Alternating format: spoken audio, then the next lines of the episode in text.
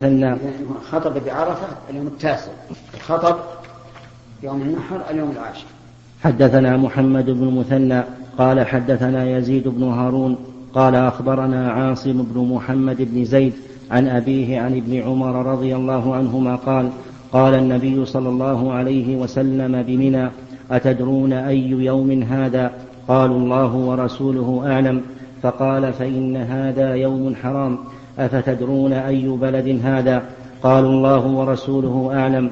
قال بلد حرام. أفتدرون أي شهر هذا؟ قالوا الله ورسوله أعلم. قال شهر حرام. قال فإن الله حرم عليكم دماءكم وأموالكم وأعراضكم كحرمة يومكم هذا في شهركم هذا في بلدكم هذا. وقال هشام بن الغاز أخبرني نافع عن ابن عمر رضي الله عنهما وقف النبي صلى الله عليه وسلم يوم النحر بين الجمرات في الحجة التي حج بهذا وقال هذا يوم الحج الأكبر. فطفق النبي صلى الله عليه وسلم يقول اللهم اشهد وودع الناس فقالوا هذه حجة الوداع يقول وقف يوم النحر بين الجمرات آه، البينية الآن هل هي بين الأولى والثانية أو بين الثانية والثالثة؟ فيه احتمال. لكن في بعض طرق الحديث أنه خطب عند الجمرة الوسطى آه, آه، الكبرى. فيكون مبينا لهذا أي بين الجمرة الوسطى والأخيرة. وفي قوله أي يوم هذا أي شهر أي بلد تنبيه المخاطب واستدعاء انصاته واستدعاء انصاته وإلا فالنبي صلى الله عليه وعلى آله وسلم يعلم هذا ولم يغيره عن اصله عن أصله. لكن من أجل أن ينتبه ويؤكد حرمة الدماء والأموال والأعراض. نعم. سليم. الله عنك بالنسبة لتسمية الجمرة آه، الشمالية الكبرى. نعم. ما أعرف سببها أنها أن أنها تكرم يوم يوم العيد؟ نعم. غير ما ما ما أدري إيش هذا هو الظاهر. أنها الكبرى لأنها ترمى من دون أخوات آه، أخواتها وأيضا آه، الناس ينحصرون ينحصرون فيها لأن مكانها ضيق. فسميت كبرى لمشقة رميها نعم فهد. التخيير بين الأنساب في يوم العيد. يوم العيد؟ يوم النحر. يوم النحر. نعم. افهم ما تقول؟ التخيير بين الأنساب في يوم النحر. فين النحر؟ نعم. كيف؟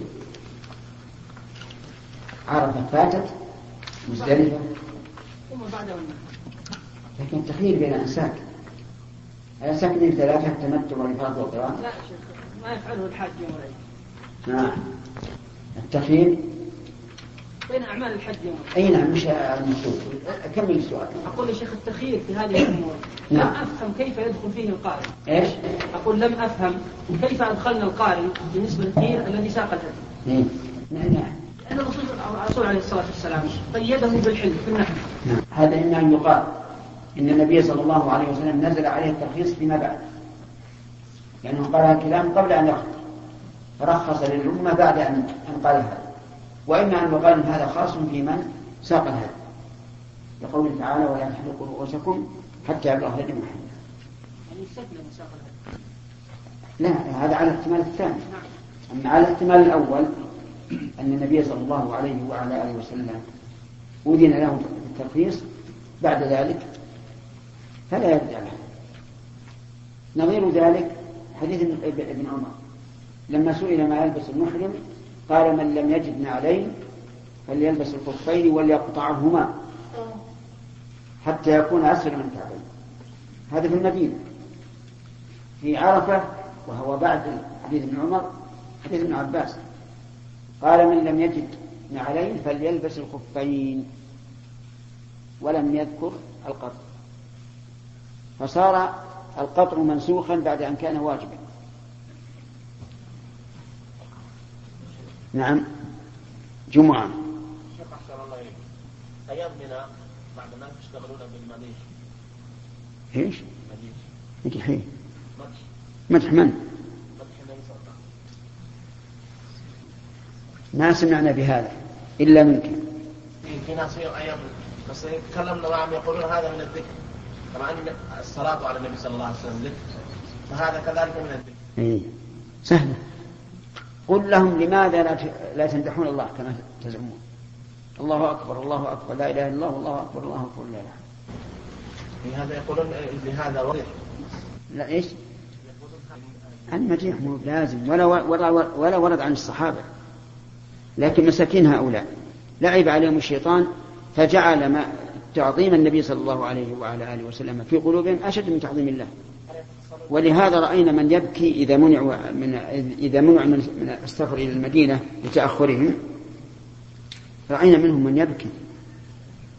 ويقول فاتنا فاتتني الأنوار وفاتني كذا وفاتني كذا. يا رجل الكعبة عندك الكعبة عندك. قال لا الأنوار في زيادة المختار. نعم. أنا رأيت والله يبكي. مساكين. ولذلك حق- حقا حق عليكم أنتم أيها ال- الذين ابتليتم بمثل هؤلاء أن تنصحوهم دائما. يقول لهم يا جماعة من تتبعون؟ تتبعون الرسول ولا أهواءكم؟ عرفت؟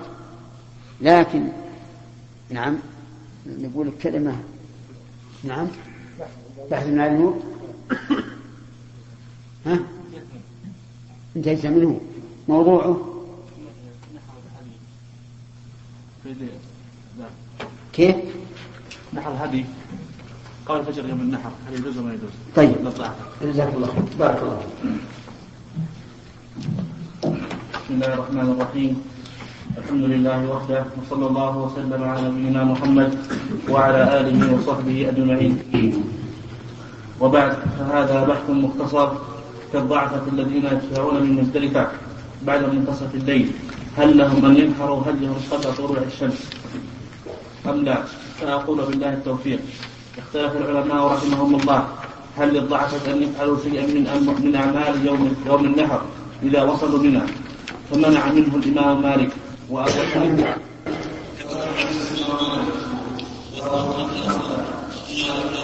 هبيرة الإفصاح. قال القاضي عبد الوهاب وهو من علماء المالكية في كتابه المعونة. ولا يجوز ولا يجوز هدي التمتع والقران قبل يوم النحر لقوله تعالى ولا تحلقوا رؤوسكم حتى يبلغ الهدي محله وقد ثبت أن الحلق لا يجوز قبل يوم الفجر قبل يوم النحر. وقال القرافي في الذخيرة وفي الكتاب لا يجزئ ذبح الهدايا قبل الفجر لقوله تعالى في أيام معلومات واليوم النهار لقوله سخرها عليهم سبع ليال وثمانية أيام حسوما ولأنه السنة. انتهى. وقال الكمال بن الهمام من الحنفية في في شرح فتح القدير ولا يجوز ذبح هدي التطوع والمتعة والقران أما دم المتعة والقران ولا يجوز. ولا يجوز ذبح هدي التطوع والمتعة والقران. ثم قال أما دم المتعة والقران فلقوله تعالى فكلوا منها وأطعموا البائس الفقير. ثم ليقضوا تفتهم وقضاء التفت مختص بيوم النحر كالأضحية. وأجاز الإمام أحمد والشافعي الرمي بعد نصف الليل وكذلك الطواف. وقال وكذا قال في الإنصاف وهو الصحيح من المذهب مطلقا وقال في الطواف وهو المذهب وعليه الأصحاب وكذا في مغني المحتاج الشربيني وأما الحق وأما الحق فأجازه الشافعية قياسا على الرمي. قال في قال في نهاية المحتاج وقيس الطواف والحلق على الرمي بجامع أن كل من أسباب التحلل انتهى. واعترض عليه في الطواف لأن ثبوته بالنص كما في قصة أم سلمة أن النبي صلى الله عليه وسلم أمرها ليلة النحر فرمت الجمرة قبل قبل الفجر ثم مضت فأفاضت ولم أجد كلام الأصحاب في جواز تقديم الحلق بعد بعد بعد نصف الليل. ولم أجد كلام الأصحاب في جواز تقديم الحلق بعد نصف الليل. نعم. وكلهم اتفقوا على تحريم وكلهم اتفقوا وكلهم اتفقوا على تحريم آه، نحر الهدي بعد بعد منتصف الليل وكله وكلهم يعني المتقدمين من المالكية والأحناف والحنابلة. نعم. منعوا نحر الهدي قبل منتصف الليل بعد, منتصف الليل حتى يوم يوم النحر. منعوا منعوا. وكل هؤلاء منعوا نحر الهدي قبل الفجر من يوم النحر. وأما الشافعي وابن حزم واختاره أبو الخطاب من الأصحاب كما في الإنصاف قالوا وقت استحباب ذبحه يوم النحر ووقت جوازه بعد الفراغ من عمرة وبعد الإحرام بالحج. هذا التمتع اي نعم. وهذا يجوز بعد الفراغ من العمرة وجهان عندهم كما كما ذكر النووي في المجموع. قال ابن حزم في المحلى ولا ولا يجزئه أن يهديه إلا بعد أن يحرم بالحج. وقولنا لا يجزيه أن يهديه إلا بعد يحرم بالحج وأن له أن يذبحه أو ينحره متى شاء بعد ذلك. ولا يجزئه أن يهديه أو ينحره إلا بمنى أو مكة. فلأن الله تعالى قال من تمتع بالعمرة إلى الحج فما استيسر من هدي وإنما أوجبه تعالى على من تمتع بالعمرة إلى الحج. وهو قول الشافعي وأبي سليمان. وقال أبو حنيفة ومالك لا يجزيه هدي قبل يوم النحر. وهذا القول وهذا القول لا دليل على صحته بل هو دعوى بلا برهان وما كان هكذا فهو ساقط. انتهى كلامه. وقالوا أيضا في الاستدلال عليه أن إنه دم إنه دم يتعلق بالإحرام وينوب عنه الصيام. ف وينوب عنه الصيام فجاز قبل يوم النحر. وهو أولى بالصوم لأنه مبدل. من الصوم. وهو أولى من الصوم لأنه مبدل. قال الشنقيطي في أضواء البيان القول بعدم الاختصاص بيوم النحر ويومين أو ثلاثة بعده ظاهر البطلان لأن عدم الاختصاص بجعل زمن النحر مطلقا ليس مقيدا بزمان وهذا يرده صريح قوله تعالى ويذكر اسم الله في أيام معلومات على ما رزقهم من بهيمة الأنعام فجعل ضبطه أيام معلومات. يرد الإطلاق في الزمن ردا لا ينبغي أن يختلف فيه كما ترى. انتهى. وهنا وهنا تنبيه. قول الفقهاء إن, إن وقت ذبح الهدي كوقت الأضحية قياس عليه اختلفوا فيه. فقال آخرون يصح من بعد فجر يوم النحر وهو ظاهر كلام القاضي عبد الوهاب من المالكية وابن الهمام من, الأحناف وكلام القاضي أبي يعلى وأصحابه.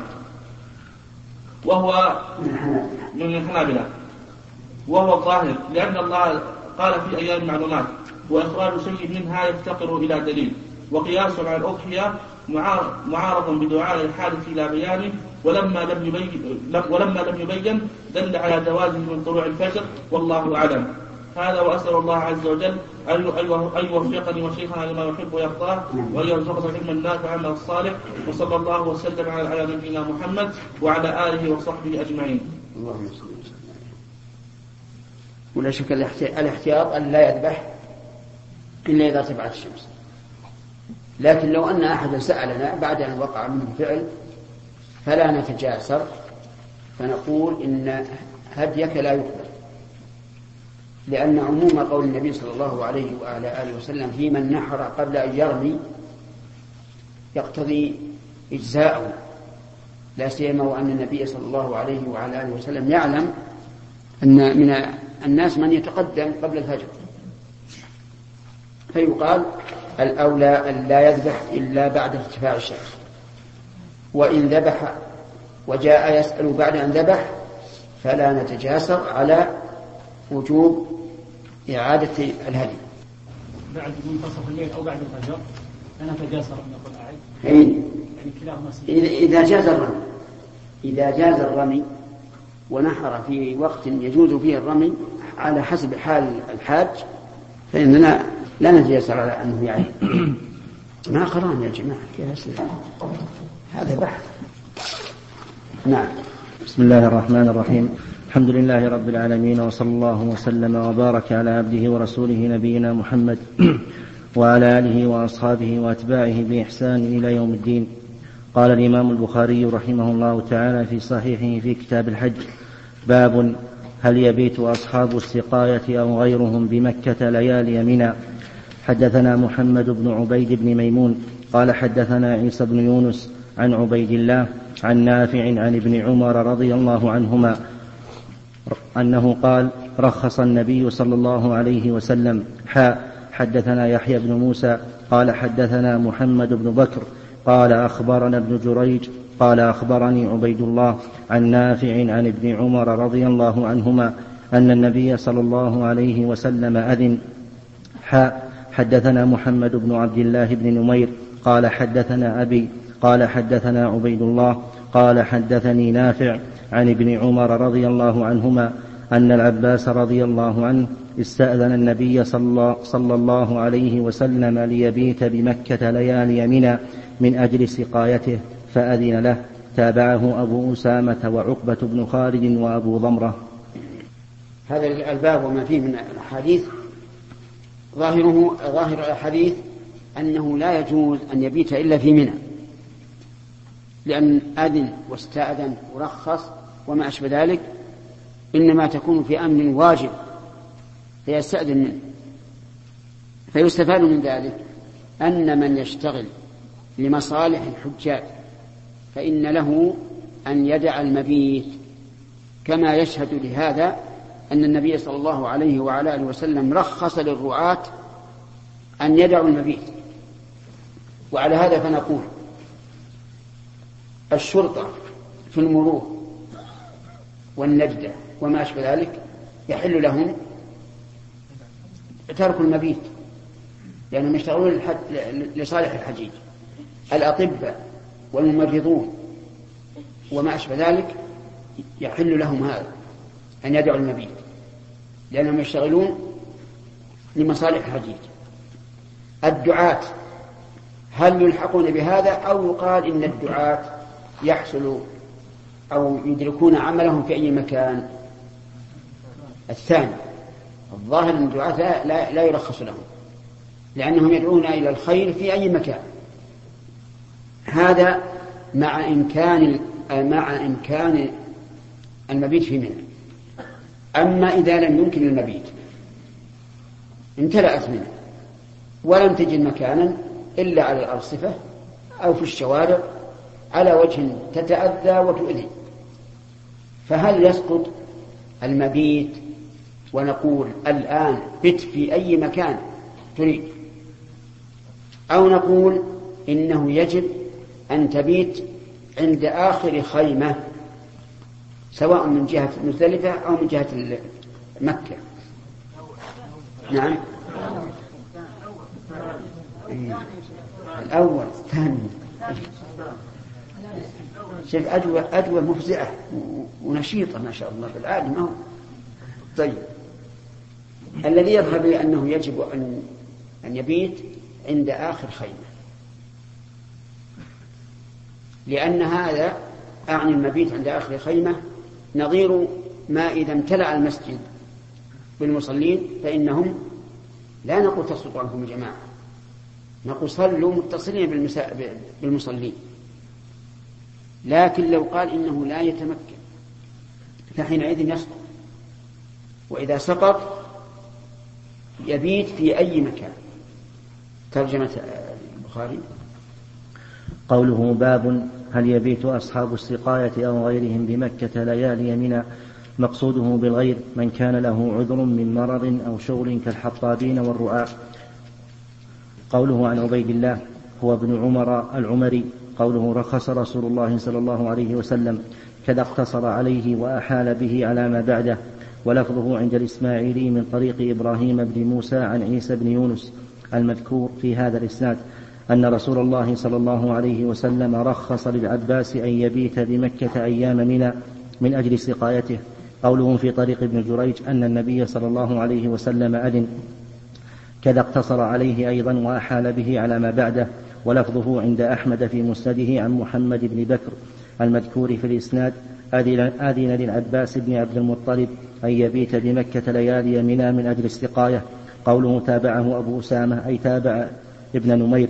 وصله مسلم عن أبي بكر بن أبي شيبة قال حدثنا ابن نمير وأبو أسامة عن عبيد الله ولفظه مثل رواية ابن نمير.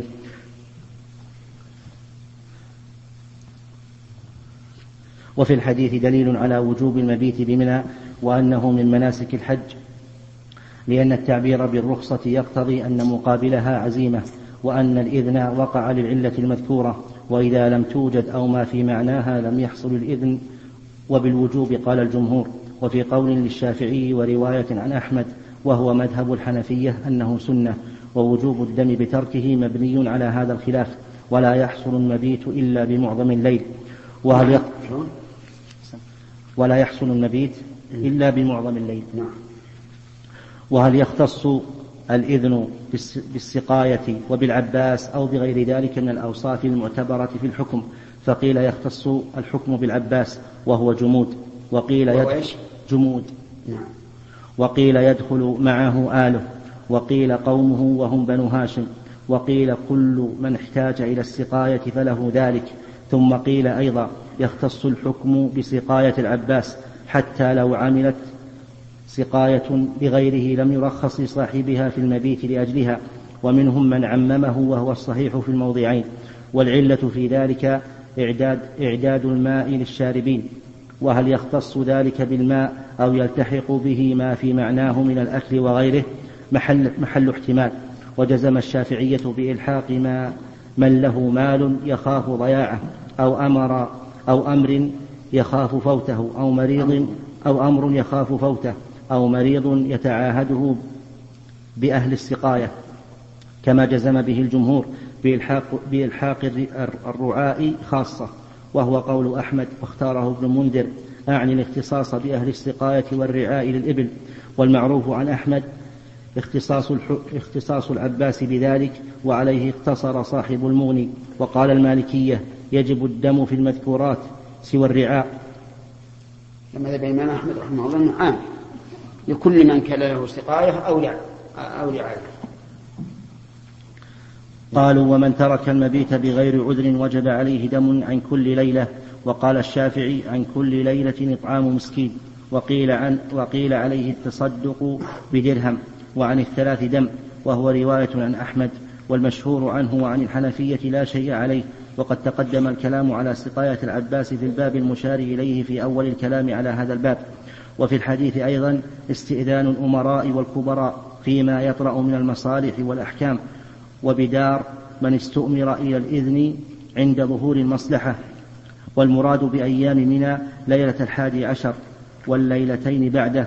ووقع في رواية روح عن ابن جريج عند أحمد أن مبيت تلك الليلة بمنى وكأنه عنا ليلة الحادي عشر لأنها تعقب يوم الإفاضة وأكثر الناس يفيضون يوم النحر ثم في الذي يليه وهو الحادي عشر والله أعلم. صحيح أنه لا يجب الدم إلا إذا ترك مبيت ليلتين وأما واحدة فلا يجب. لكن هل يتصدق بدرهم أو يتصدق بقبضة من طعام؟ الظاهر أنه يتصدق بما يسمى صدقة.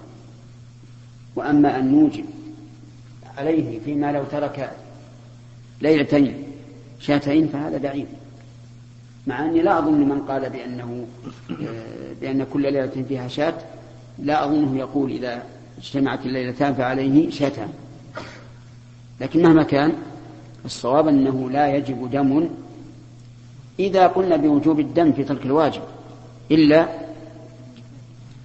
إلا إذا ترك الثنتين لأنهما نسك مجتمعتين. أما إذا ترك واحدة فلا نتجاسر ونقول عليك دم. نعم آدم. أي أما أما رجال الأمن والمرور وما أشبه ذلك فلا بد أن يلبسوا اللباس الزي العسكري. لأنه إن لم يفعلوا ما بقي لهم قيمة أبدا. ما بقي لهم قيمة أبدا. وأما الأطباء فيمكن أن يشتغلوا بدون اللباس المعروف. ولا يرخص لهم في أن يلبسوا القميص ونحوه مما مما منع. ويبقى إذا رخصنا للشرط من أصحاب المرور وغيرهم بهذا اللباس هل عليهم فدية أو لا؟ الظاهر لي أنه لا فدية عليهم. هذا إذا قلنا بوجوب الفدية في اللباس والمسألة من أصلها فيها نظر لكن حتى لو قلنا بوجوبها ففي إيجابها على هؤلاء نظر. لأن النبي صلى الله عليه وعلى آله وسلم قال من لم يجد إزارا فلبس السراويل ولم يذكر فدية وهؤلاء محتاجون. كأنهم لم يجدوا الإزار لأن عدم لبسهم لهذا اللباس المعين لا يفيد نعم يحيى. يترك المبيت إيش؟ بعض الناس يترك المبيت بمنى نعم. لأنه تاجر. لأنه تاجر. تاجر. إيه يبيع ويشتري في مكة. أو لأنه سائق ينقل الناس. أما السائق فقد يقال أنه يلحق بالرعاة. وأما التاجر فلا. التاجر ما جلس يريد المصلحة لنفسه. نعم له باص له بالدكان ومن جاء منها الحجاج عطاه مجانا فلا بأس الأمر كذلك يعطي مجانا ولا ها؟ حتى حتى الرعاة في عهد النبي صلى الله عليه وعلى آله وسلم الظاهر أنهم يأخذون على رعايته. نعم. في أيام منى بعض الحجاج يذهب لأجل الطواف. نعم. من أول الليل. نعم. واحيانا لا ياتي إلا بعد الفجر. أي نعم. هل يلزمهم؟ لا شيء عليه. لا شيء عليه لكن الأحسن لهؤلاء أن أن يبقوا إلى أن ينتصف الليل. فيكونون معظم الليل في منى ثم ينزل إلى مكة ومتى خرجوا خرجوا هذا الأولى نعم باب رمي الجمار. وقال جابر رمى النبي صلى الله عليه وسلم يوم النحر ضحى ورمى بعد ذلك بعد الزوال. حدثنا أبو نعيم قال حدثنا مسعر عن وبرة قال سألت ابن عمر رضي الله عنهما متى أرمي الجمار. قال إذا رمى إمامك فرمه فأعدت عليه المسألة. قال كنا نتحين فإذا زالت الشمس رمينا. باب رمي الجمار. أولا ما ما هي الحكمة من مشروعيته؟ والجواب أن الحكمة إقامة ذكر الله عز وجل وكمال التذلل والتعبد له. أما الأول فلقول النبي صلى الله عليه وعلى آله وسلم إنما جعل الطواف بالبيت وبالصفا والمروة ورمي الجمار لإقامة ذكر الله. وأما الثاني فظاهر. لأن كون الإنسان ينقاد إلى أن يأخذ حجر حجرات يرمي بها هذا المكان دون أن يفهم لهذا علة حسية يدل على كمال انقياده لربه عز وجل وأنه منقاد للشر على أي حال كان. كما قال عمر في الحجر الأسود لولا أني رأيت النبي صلى الله عليه وسلم يقبلك ما قبلت. وأما عدد الجمار فهي سبع. لكن كان الصحابة إذا رموا رجع رجعوا يقولون رمينا خمسا رمينا ستا. وهذا يدل على أن الأمر في ذلك هين. يعني نقص حصاة أو حصاتين لا بأس به. ولا شيء على الإنسان فيه. وأما مكان الرمي فمكان الرمي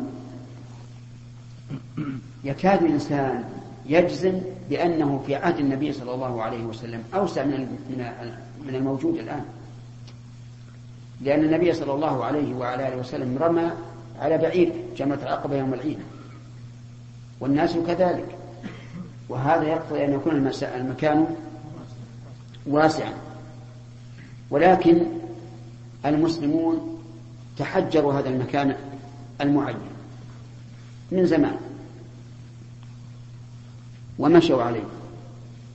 وجعلوا الواجب في الرمي أن يقع في هذا الحوض وأنه إن وقع دونه أو تجاوزه لم يصح الرمي. نعم. ولا ينبغي الخروج عن عن إجماعه. وإلا فالإنسان يشك يشك كثيرا أن يكون موضع الرمي هذا هذا المكان المعين آه، الصغير. وأما رمي الشاخص فليس بمشروع. لأن هذا الشاخص ما جعل ليرمى إنما جعل علامة على مكان الرمي. طيب ولا وأما هل يرمي أو يضع؟ هل يرمي أو يضع؟ الأول يرمي. فلو فرض أن الإنسان وقف على الحوض وأخذ الحصى وبدأ ينقضها هكذا. فإن ذلك لا يمسك لأنه لم يرمي لابد من أن يشد يده ويرمي.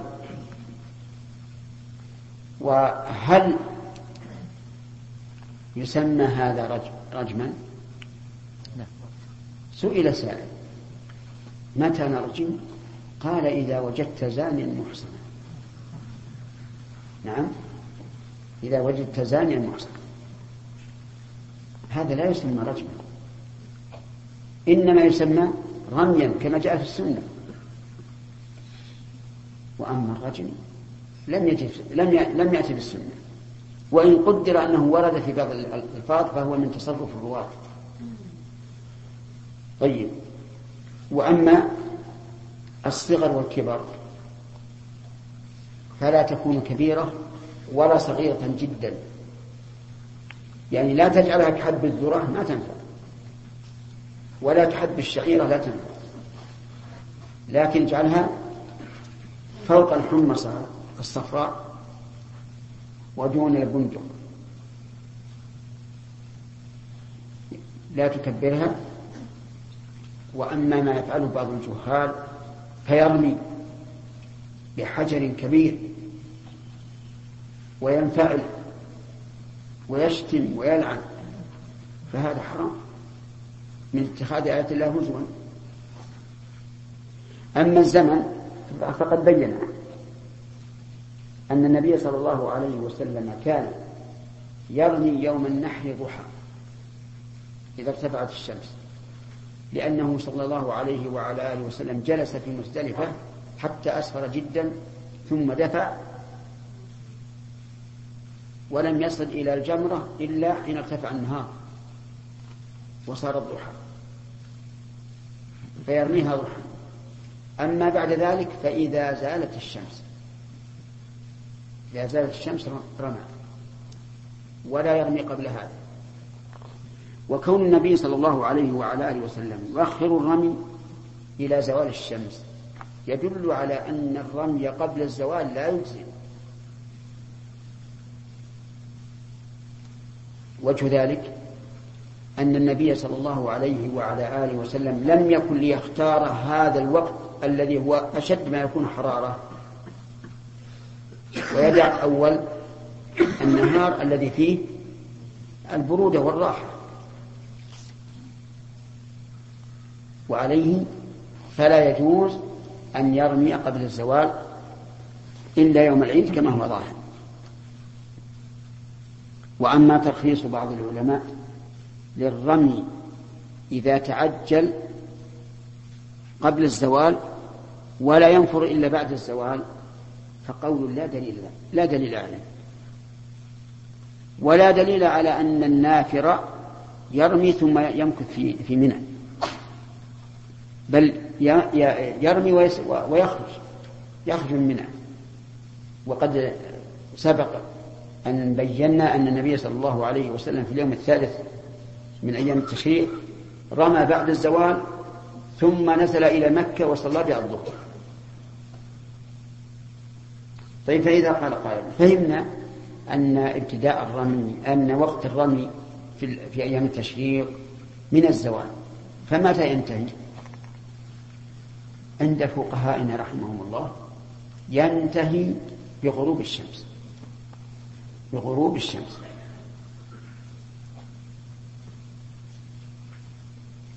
وهذا يمكن أن يكون بلا مشقة ولا ضرر لو كان عدد الحجاج لا يبلغ هذا المبلغ العظيم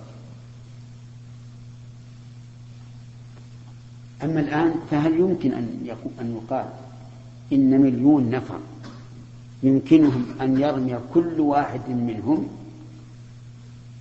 سبع حصيات. نعم. هذا مستحيل. وتعب شديد. لذلك أفتى العلماء عندنا وهم يفتون على مذهب الحنابلة أنه لا بأس بالرمي ليلا. لدعاء الحاجة إلى ذلك. والمنع ليس مجمعا عليه. والنصوص محتملة. الابتداء مؤقت والانتهاء غير مؤقت إلى الفجر. وهذا هو الذي نفتي به وكنا نتوقف فيه. وكان أحد طلبة الشيخ عبد الرحمن رحمه الله البارزين. رحمه الله الجميع الله أكبر الله أكبر. إذا عرفنا الآن أن القول الراجح الذي تدعو الحاجة إليه اليوم أن آخر الرمي طلوع الفجر من اليوم الثاني. وليعلم أن للحاجة أثرا في في الأحكام الشرعية. انظروا إلى نهي النبي صلى الله عليه وسلم عن الجلوس في الطرقات. نهى عن الجلوس في الطرقات. قالوا يا رسول الله هذه مجالسنا. ليس لنا منها بد. قال إن كان ولا بد فأعطوا الطريق حقه. وذكر حق الطريق.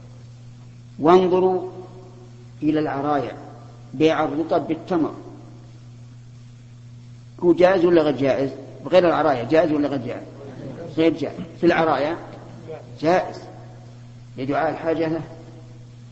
فالفقير اللي ما عنده دراهم وهذه الرطب على رؤوس النخل الناس يتفكهون في الرطب وهو لا يستطيع لأنه ليس عنده إلا تمر قديم. يجوز له أن يشتري تمرا على رؤوس النخل بهذا التمر القديم.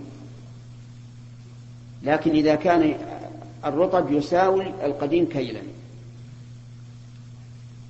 لماذا؟ للحاجة. فالإفتاء بأنه يمتد إلى طلوع الفجر وهو ليس محل إجماع عن المنع هذا أمر له وجهة وجهة قوية في الدين الإسلامي. طيب. هذه الأحجار هل يشترط أن تكون من مكان معين أو من أي مكان يا فراس وين طيب الجواب من أي مكان؟ وقد رأيت في منسك ابن حزم رحمه الله أن النبي صلى الله عليه وعلى آله وسلم وقف عند جمرة العقبة يوم العيد. وأمر ابن عباس أن يلقط له الحصى وجعل يقلبها بيده ويقول بأمثال هؤلاء فرمي إذا لا تلقط إلا عند الحاجة إليها. لا تلقط إلا عند الحاجة إليها. وهذا والحمد لله هو المفتى به وهو الذي عليه العمل الآن. وكان الناس فيما سبق يقولون ألقط الحصى من المزدلفة. فرأينا الناس في أرديتهم حزم من من حصى مزدلفة. يربطه تجد تتدلى حصى. ووجدنا الواحد إذا إذا ضاعت منه حصاة جاء لأخيه يقول جزاك الله خير أقرضني حصاة. صحيح. يسلفه حصى. يمكن يبيع لنا قادم العام القادم أو يرجع إلى المزدلفة ما أدري. المهم أنه يستقلط بعضهم من بعض. لأن الناس يقال لهم الأفضل تأخذ من مزدلفة ويظن هذا واجب. وأقول ليس الأفضل أن تأخذه من مزدلفة. إن كنت تريد اتباع السنة. ولكن الذي.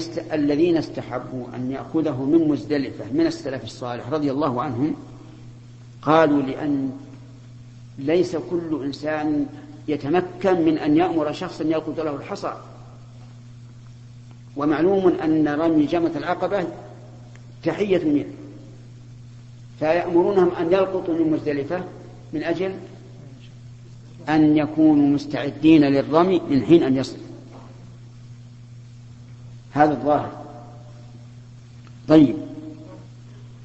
هل يمكن أن يلقط الإنسان الحصى من تحت الحوض المملوء الذي يتناثر الحصى منه هل يمكن أن يأخذ وحده ويرمي بها؟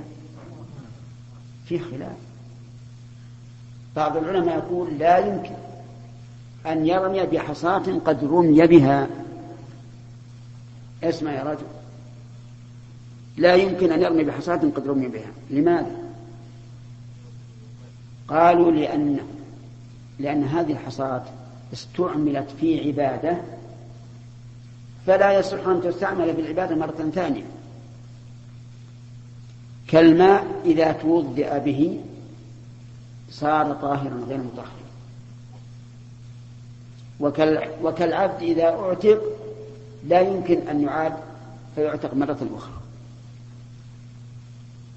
سمعتم القياس؟ نعم.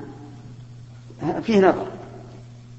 أول نقول الفرع الأصل الأول الذي قسم عليه وهو أن الماء المستعمل في طهارة لا يستعمل مرة ثانية هذا لا نسلم به. ونقول إن الماء المستعمل في الطهارة يستعمل في الطهارة مرة أخرى لأنه طهور. وانتقاله من الطهورية إلى الطهارة غير مسلم. فإذا بطل الأصل المقيس عليه بطل الفرق وأما قولكم إن العبد إذا أعتق لا يمكن أن يعتق مرة أخرى فنقول إذا أعتق لم يكن عبدا. بل صار حرا. والحصاة إذا رمي بها وش تكون؟ حصاة فلم يصح القياس. ولهذا لو أن هذا العبد الذي أعتق ذهب إلى الكفار ثم حصل بيننا وبينهم جهاد فاسترق هذا العبد. يعتق يعتق أو لا يعتق؟ يعتق. فبطل القياس. فعندنا معشر الحنابلة لا يجوز أن يرمي بحصاة قد رمي بها. وعند الشافعية يجوز ولا حرج. قال الذين يمنعون إذا قلتم إنه يجوز أن يرمي بحصاة قد رمي بها لازمكم أن تكفي الحجيج كلهم أن تكفي الحجيج كلهم حصاة واحدة. شوف الإلزام هذا. بمعنى أن الحجيج كلهم يقفون يلا هرم آه، رمى. الله أكبر. ثم أخذها. الله أكبر. ثم أخذها. الله أكبر. لين يجون عن آخرهم. هل هذا الإلزام واقعي؟ لكن الإنسان عند الجدل يغيب عنه بعض الأشياء. نقول إذا أمكن فأهلا وسهلا نلتزم بهذا. بهذا اللازم. إذا أمكن. لكن لا صاروا إلى إذا كانوا مليون نفر. كل واحد يرمي سبع أيها الإخوة لم يتم التعليق في هذا الشريط ويمكن إتمامه في الشريط الذي يليه.